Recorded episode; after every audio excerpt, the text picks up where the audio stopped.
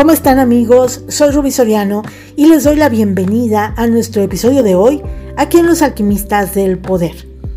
Dicen en la sabiduría de los chamanes que la libertad se construye con la rebeldía que te pueda reevolucionar para dejar enseñanzas a los que te rodean.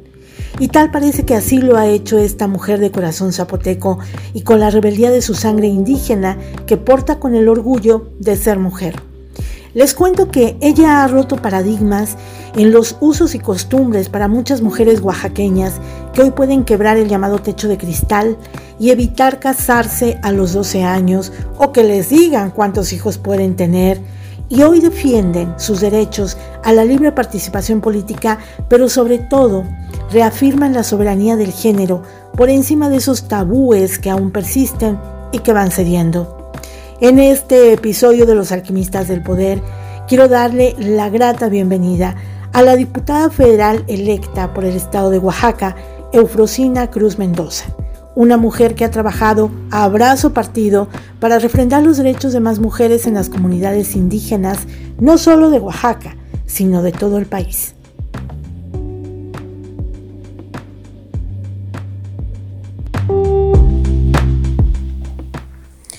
Pues es un honor tener en los alquimistas del poder a una invitada especial, una mujer como ya lo describimos en la introducción del programa, una mujer empoderada, una mujer de lucha, brava, que siempre dice las cosas de frente y le quiero dar la bienvenida a la diputada federal electa Eufrosina Cruz. ¿Cómo estás, Eufrosina? Muchas gracias, Rubí, por esta posibilidad y esta oportunidad de poder pues platicar, analizar y, y reflexionar también qué tenemos que hacer las mujeres para ir arrebatando y estando en las posiciones y en las tomas de decisiones que la historia nos sigue diciendo. Así es, Eufrosina. Yo quisiera abrir conversación, pero de tu propia voz quiero escuchar que nos digas quién es Eufrosina, quién es, qué hace, cómo se describe.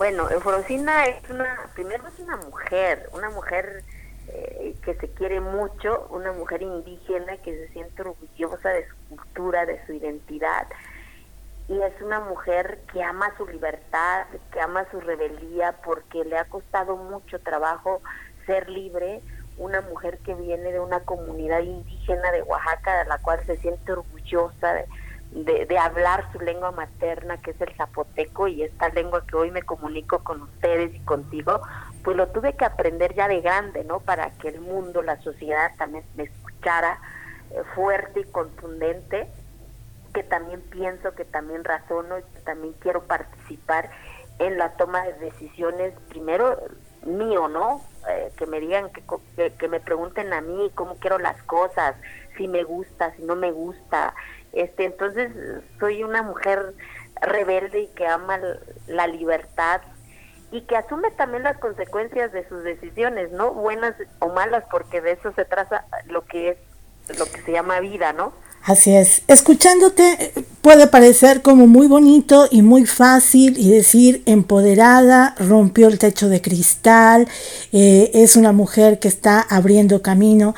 Pero en los términos reales, Eufrosina, en la vida real, en la vida diaria, te ha costado mucho y he leído mucho sobre tu trayectoria y me parece que es importante que nos eh, pues vayamos a tu niñez. ¿Cómo sales de tu comunidad? ¿A los cuántos años dejas tu familia por irte a estudiar a otro lado? Mira, conseguir la libertad duele mucho. Yo siempre lo he dicho, se escucha bien fácil, ya llegué, ya estoy aquí, ya chingamos, ¿no? Pero atrás de eso hay una historia de dolor, hay una historia de soledad, hay una historia de exclusión, hay una historia de discriminación, hay una historia quizás hasta de olvido, ¿no? Sí. ¿Por qué? Porque nadie te ve, porque para la sociedad eres indígena, eres el grupo vulnerable, eres la población que la política pública en este país otros tienen que pensar qué es bueno y qué es malo por ti, para ti. Y, así ha sido, ¿no? Y de repente dices, a ver, espérense, no es cierto. No, en primer lugar, no soy grupo vulnerable, porque no me falta un tornillo, lo que me ha faltado son oportunidades. Pero ¿cómo logré entender eso, Rubí?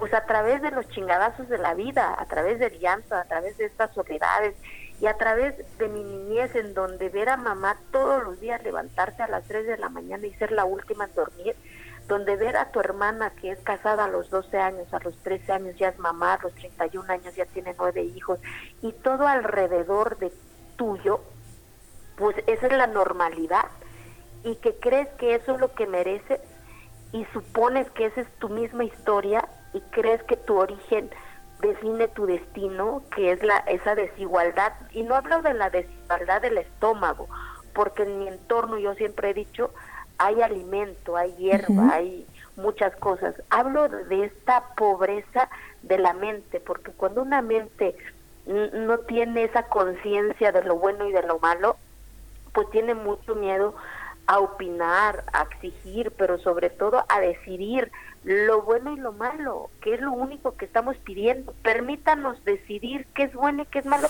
para nosotras, porque este cuerpo es mío, porque esta cabeza es mío, porque esta conciencia es mío. Y si me equivoco, pues que yo asumo e, e, ese error, pero dejen que yo lo haga, ¿no? Entonces, cuando vienes de ese entorno en donde este entorno no te da oportunidades, ¿sabes? Sino que tú tienes que construir estas oportunidades todos los días. Entonces dices, yo no quiero eso. ¿Y para dónde estás cuando tu entorno es la cotidianidad? Llega un maestro que camina más de 12 horas, tú estudias tu educación primaria en un salón de piso de tierra, un pizarrón que ya no es verde, donde empiezas a admirar esa otra posibilidad, digamos, que el maestro habla diferente, que se pone los guaraches más bonitos, que, en tus, que tus ojos hayan visto y que su cuarto está lleno de otras posibilidades que era a través de los retratos, a través de la fotografía y dices, wow, ¿cómo se hace para llegar a esto? ¿no? Y empiezas a soñar, ¿sabes? Entonces yo creo que mi niñez fue creciendo a través de admirar, de aspirar que había más allá de mi montaña sin negar mi montaña, porque amo y defiendo y disfruto ir a mi montaña. inclusive, pues el domingo fui a mi montaña, mi niño se quedó ahí con mi con mi mamá y mis hermanos porque huele a libertad, porque la nube y la montaña y el cielo encuentran esa libertad y eso me enseñó también mi montaña, ser rebelde, asumir las consecuencias de mis decisiones, pero de repente a veces eh, la cotidianidad nos dice que no merecemos aspirar y a ser rebelde, ¿no? Cuando hablamos sobre todo de usos y costumbres, Eufrosina, y no solamente vemos a Oaxaca, vemos a muchísimos otros lugares en el país donde se dice, aquí se aplican los usos y las costumbres. Y entonces decimos, bueno, ahí entonces las mujeres se someten a lo que dice el pueblo, a lo que dice el consejo, y son estructuras que son difíciles de romper, como ahorita nos, nos acabas de dar este panorama. ¿Qué tan complicado fue para ti primero salir, luego estudiar, y luego el reto más importante que, hay que resaltarlo, empezar a ser una mujer que buscó tener voz y voto en las decisiones de los gobiernos. Yo siempre he dicho, yo no responsabilicé ni responsabilizo a mi papá ni a los hombres de mi comunidad, porque muchos ahí nacen y ahí mueren, es lo único que han visto. Responsabilizo a eso que se llama circunstancia, a eso que se llama desigualdad, a eso que se llama pobreza. Y vuelvo a decir, pobreza de la mente. Cuando y, y, entender qué es el uso y costumbre. Para mí, Ofrocina, el uso y costumbre es mi cultura, es mi lengua, es mi vestimenta, pero no la violación a los derechos humanos, no la detención del desarrollo de la capacidad de la mujer, no el que una niña se tenga que casar a los 12, 13, 14 años, porque así es la costumbre.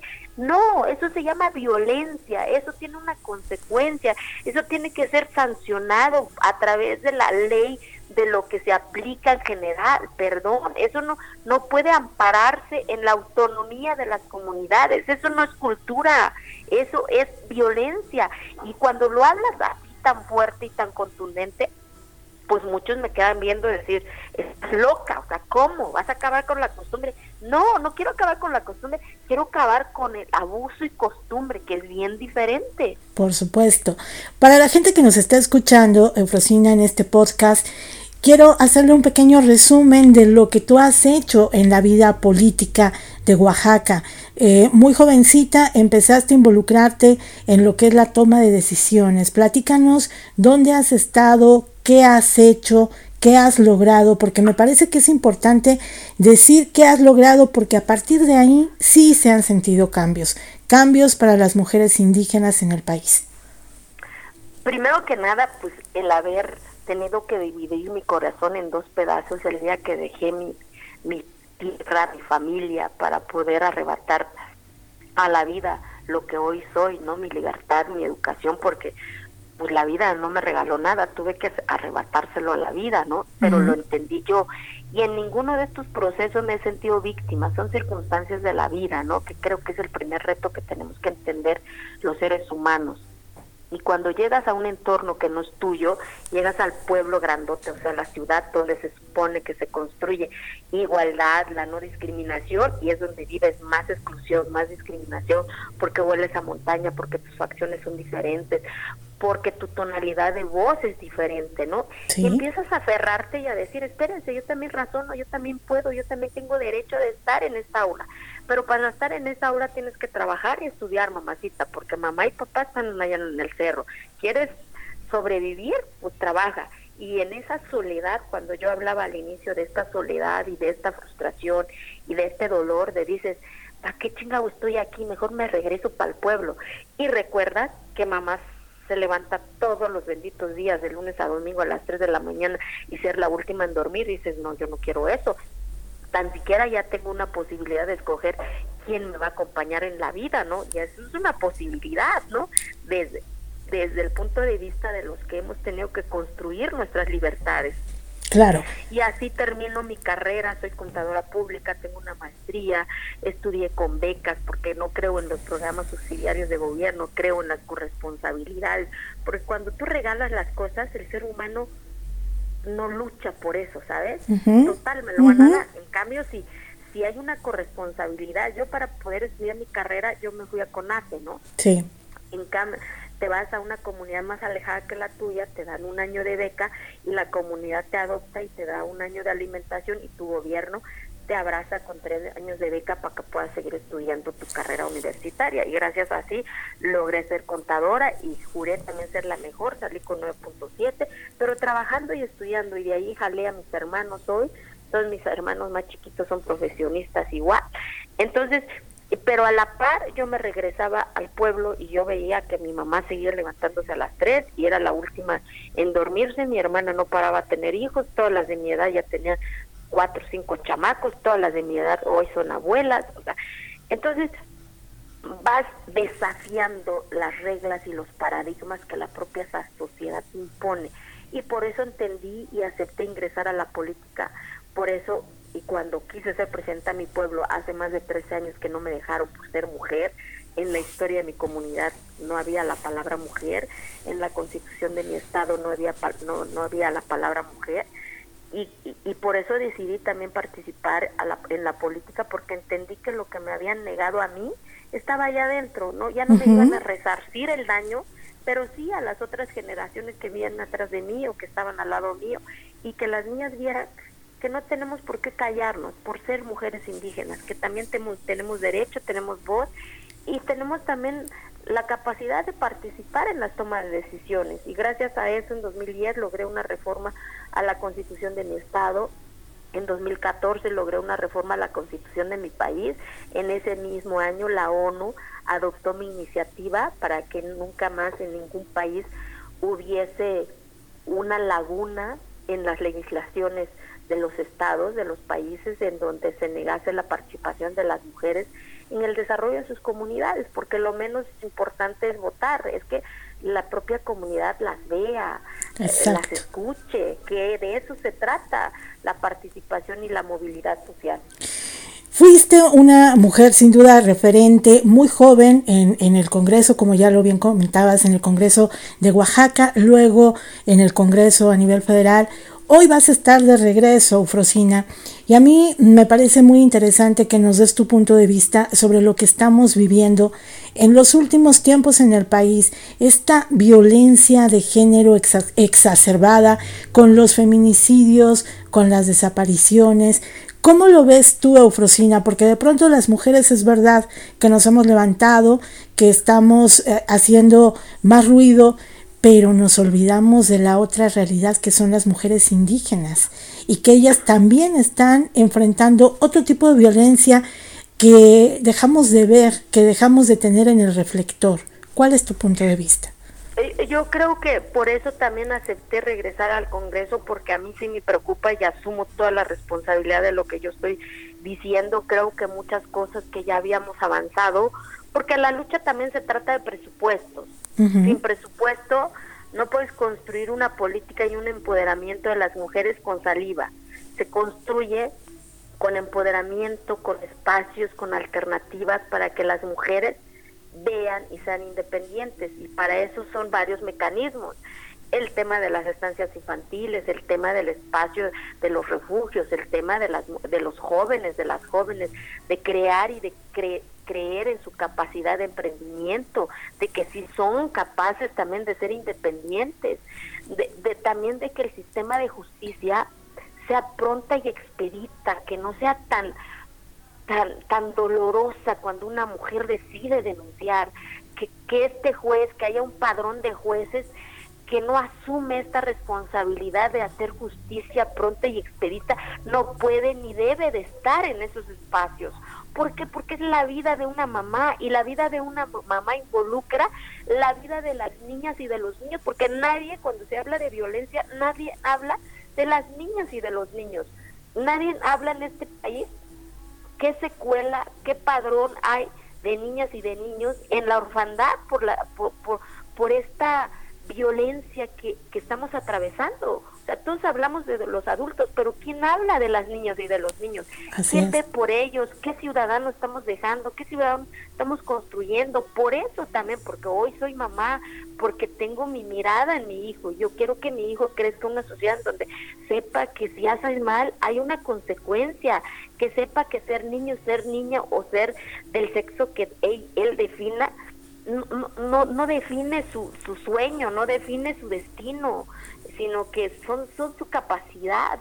Entonces yo creo y por eso estoy entusiasmada y agradezco esta posibilidad y esta oportunidad de volver y de regresar al Congreso, porque al final del día es donde se hacen los debates y las reflexiones, más allá del mismo presidente, ¿no? O sea, sino que ahí es donde se construye los debates y las reflexiones y la función de un diputado es votar a favor o en contra de estas propuestas.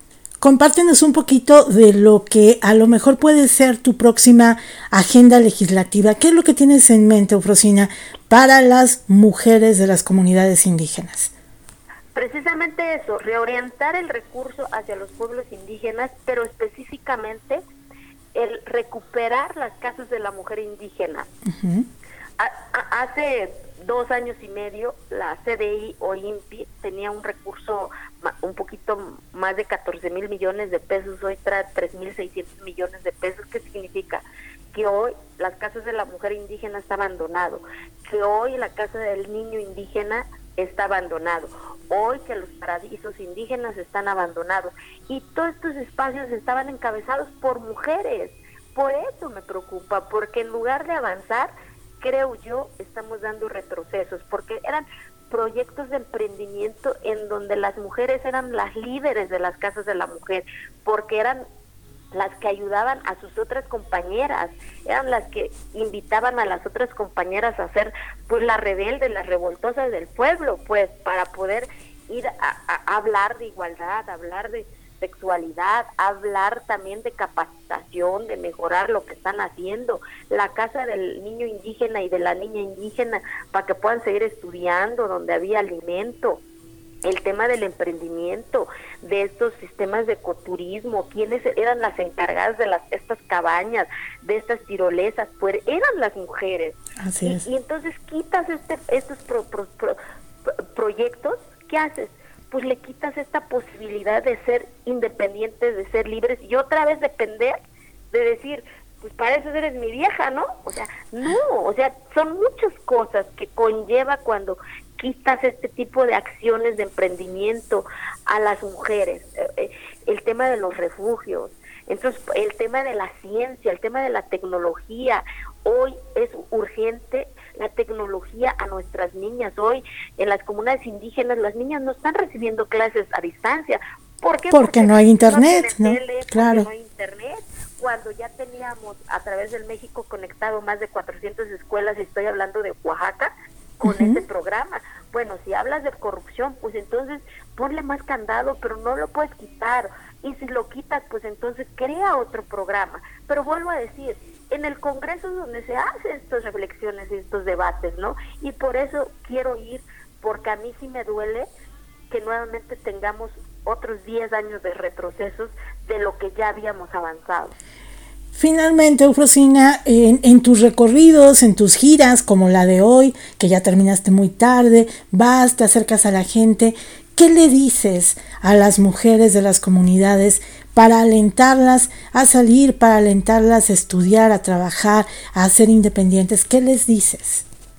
A que no tengan miedo de romper sus propios paradigmas, a que tienen que amarse a ellas mismas, a que si nadie las ama, nadie lo va a hacer por ellas, porque de repente, ¿sabes, Rubí? Hasta nos da miedo de amarnos, porque nos han creado una sociedad que tenemos que cuidar de otros y de, no de nosotras, hasta de ponernos el vestidito que tenemos ahí y lo ponemos en la fiesta del pueblo. ¿Y quién nos vio? Porque todo el día ahí estuvimos en la cocina para que los que vienen de invitados coman y nadie nadie dijo qué bonito vestido, ¿no? Porque ahí estábamos en la cocina. así les hablo, ¿eh? Pónganse el vestido el día que sea, échense el aceite, pónganse el listón que quieran, que digan que están locas, que lo digan, porque no sabemos qué va a pasar el día de mañana. Pero necesito que se abracen, necesito que se amen, necesito también que, que hablen, que nadie puede decirnos que somos menos y que también tenemos que decir a nuestros hijos y a nuestras hijas, papacito, tienes dos manos para calentarte la tortilla y no se les va a caer naditita. Y las ves con unos ojotes así de decir, sí lo puedo hacer y lo voy a hacer, ¿sabe? Entonces cada comunidad que voy, pues aunque digan que las estoy alborotando, de eso se trata, alborotar que haya más libertad en esta sociedad. ¿Te gustaría algún día llegar a gobernar Oaxaca? Por supuesto, o sea, yo siempre lo he dicho, quienes estamos en política decir que no, pues sería una mentira. Y creo y estoy convencida, y si se dan las condiciones y las oportunidades, pues lo voy a buscar. Y si no, a mí sí me gustaría ver a una mujer gobernando mi estado, porque somos más del 50% de mujeres, pero además somos el 70% de población indígena en mi estado. Somos 570 municipios, 417 regidos bajo el sistema de usos y costumbres, más de 16 lenguas. Yo hablo el zapoteco, de la cual me siento orgullosa, y estoy convencida que estamos listas y puestas para gobernar, y más si somos indígenas, porque conocemos, porque caminamos, porque hemos llorado esta tierra, porque nos ha dolido y porque sabemos también de la fortaleza de nuestra tierra, de la capacidad de las mujeres y de los jóvenes, nada más es creer en ellos y darles esas oportunidades, pero a ellas y a ellos. Pues eh, que tu sororidad, diputada, y tu rebelión nos siga levantando a muchas, a muchas que, que te vemos, que te escuchamos, que admiramos el trabajo, eh, todo lo que has venido haciendo y que me parece muy importante difundirlo, porque para eso estamos, para darnos voz, voces, empujones, y yo creo que es muy importante que sigas haciendo esta labor, que sigas buscando visibilizar sobre todo a las mujeres indígenas que tanto pueden hacer por el país. Al contrario, muchas gracias de verdad y gracias por esta posibilidad mientras que las mujeres entendamos que no buscamos ser amigas, sino que buscamos ser aliadas y empezar a admirarnos entre nosotras. Y, creo que el camino se vuelve menos complicado, ¿no? Así es. Ofrocina, pues vamos a seguirte muy de cerca la pista. Vamos a tenerte también nuevamente aquí en los Alquimistas del Poder para que nos compartas cómo va a estar tu agenda legislativa y sin duda siguiendo tu trabajo muy de cerca. Al contrario, muchas gracias y un abrazo a la distancia. Gracias, Ofrocina. Hasta luego. Hasta luego.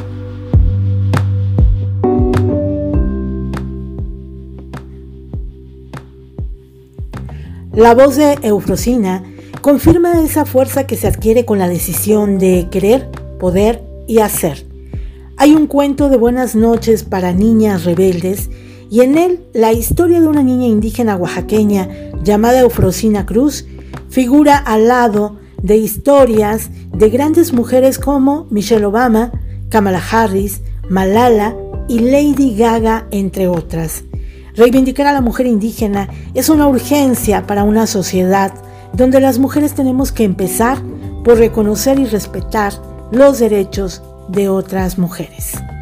Amigos, los invito a que nos sigan en nuestras plataformas digitales en YouTube y Spotify como Los Alquimistas del Poder. Soy Rubi Soriano y tenemos una cita aquí en la próxima entrega.